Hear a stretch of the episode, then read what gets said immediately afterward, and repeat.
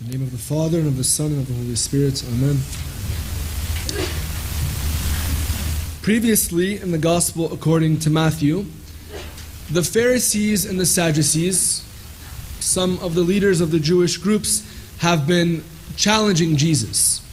They have been asking him all sorts of questions in order to put Christ in a corner and do with him as they please, so that they can trap him in his words and accuse him of something, accuse him so that they can sentence him to death.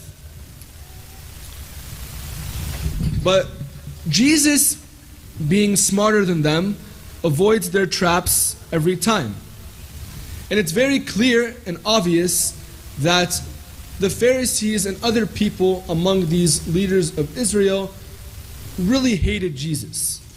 They would try to find any way to tear him down. But in the gospel for today, Jesus turns it on the Pharisees. Instead of them asking him questions, now he asks them a question. Jesus asked them, He said, What do you think of the Christ? Whose son is he? And they answered, The son of David. And Jesus said, How is it then that David, inspired by the Spirit, calls him Lord? How does David call the son of David the Messiah? How does David call him Lord? And it seems like Jesus is asking a funny question because Jesus is pointing to something deeper. Jesus is revealing to the Pharisees his divinity. Because Jesus, being the son of David, Jesus, being the Christ, is also David's Lord. Jesus is the new David. Jesus is the greater David. Jesus has come to save humanity from their sins. But the Pharisees don't want to hear it. They don't want to admit that God is standing in front of them. They are stubborn, their hearts are closed off. They're unable to answer the question that Jesus asked because they are unable to admit to themselves the truth about who Jesus is. Because in their heart there is not an ounce of love. Their hearts are filled with hatred, and hatred motivates you to do so many things. Hatred motivates you to try and tear down the other person. And that's exactly what they were doing. And for us, if we don't have love of others. If we build up hatred in our hearts, we will do all kinds of wrong. All kinds of wrong things towards others, things that we may not think we're capable of. But that's what sin does. We will spend hours and hours devising up plans and schemes to make sure that the person that we dislike, the person that we hate, falls down. It'll occupy our minds, our days. And that will blind us. That does blind us. It blinds us to the point where we are unable to recognize God in these people, unable to recognize His presence, just like the Pharisees here.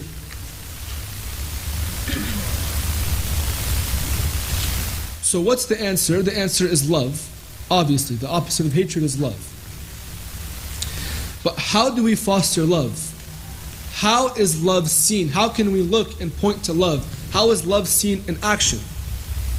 Well, for example, instead of figuring out ways to hurt people, we should do acts of kindness.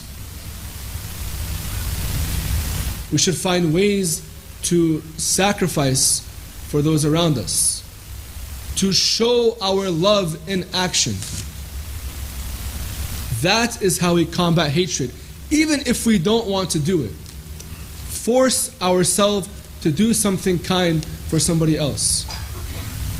Force ourselves to sacrifice, to let go of our selfishness and do something for the other person.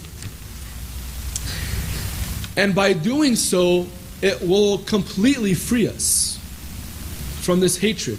It will open our minds and hearts to be able to recognize God, to not only recognize Him in the other person, but also when we come to church. We are able to go beyond the veil more. Sometimes we just see this veil and that's all we can, can see. But God is much deeper. The mystery can be penetrated more and more. And by loving more, we will be able to get closer to that mystery.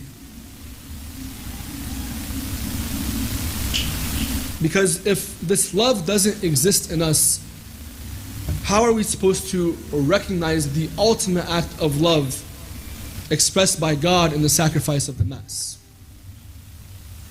So, brothers and sisters, let's challenge ourselves to reflect on ourselves more, to recognize the spots where we are able to love more, to recognize the spots where we are good and the spots where we can have improvement.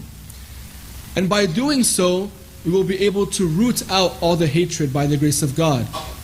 And we will be able to love more, the love that's imitating of Christ. Amen.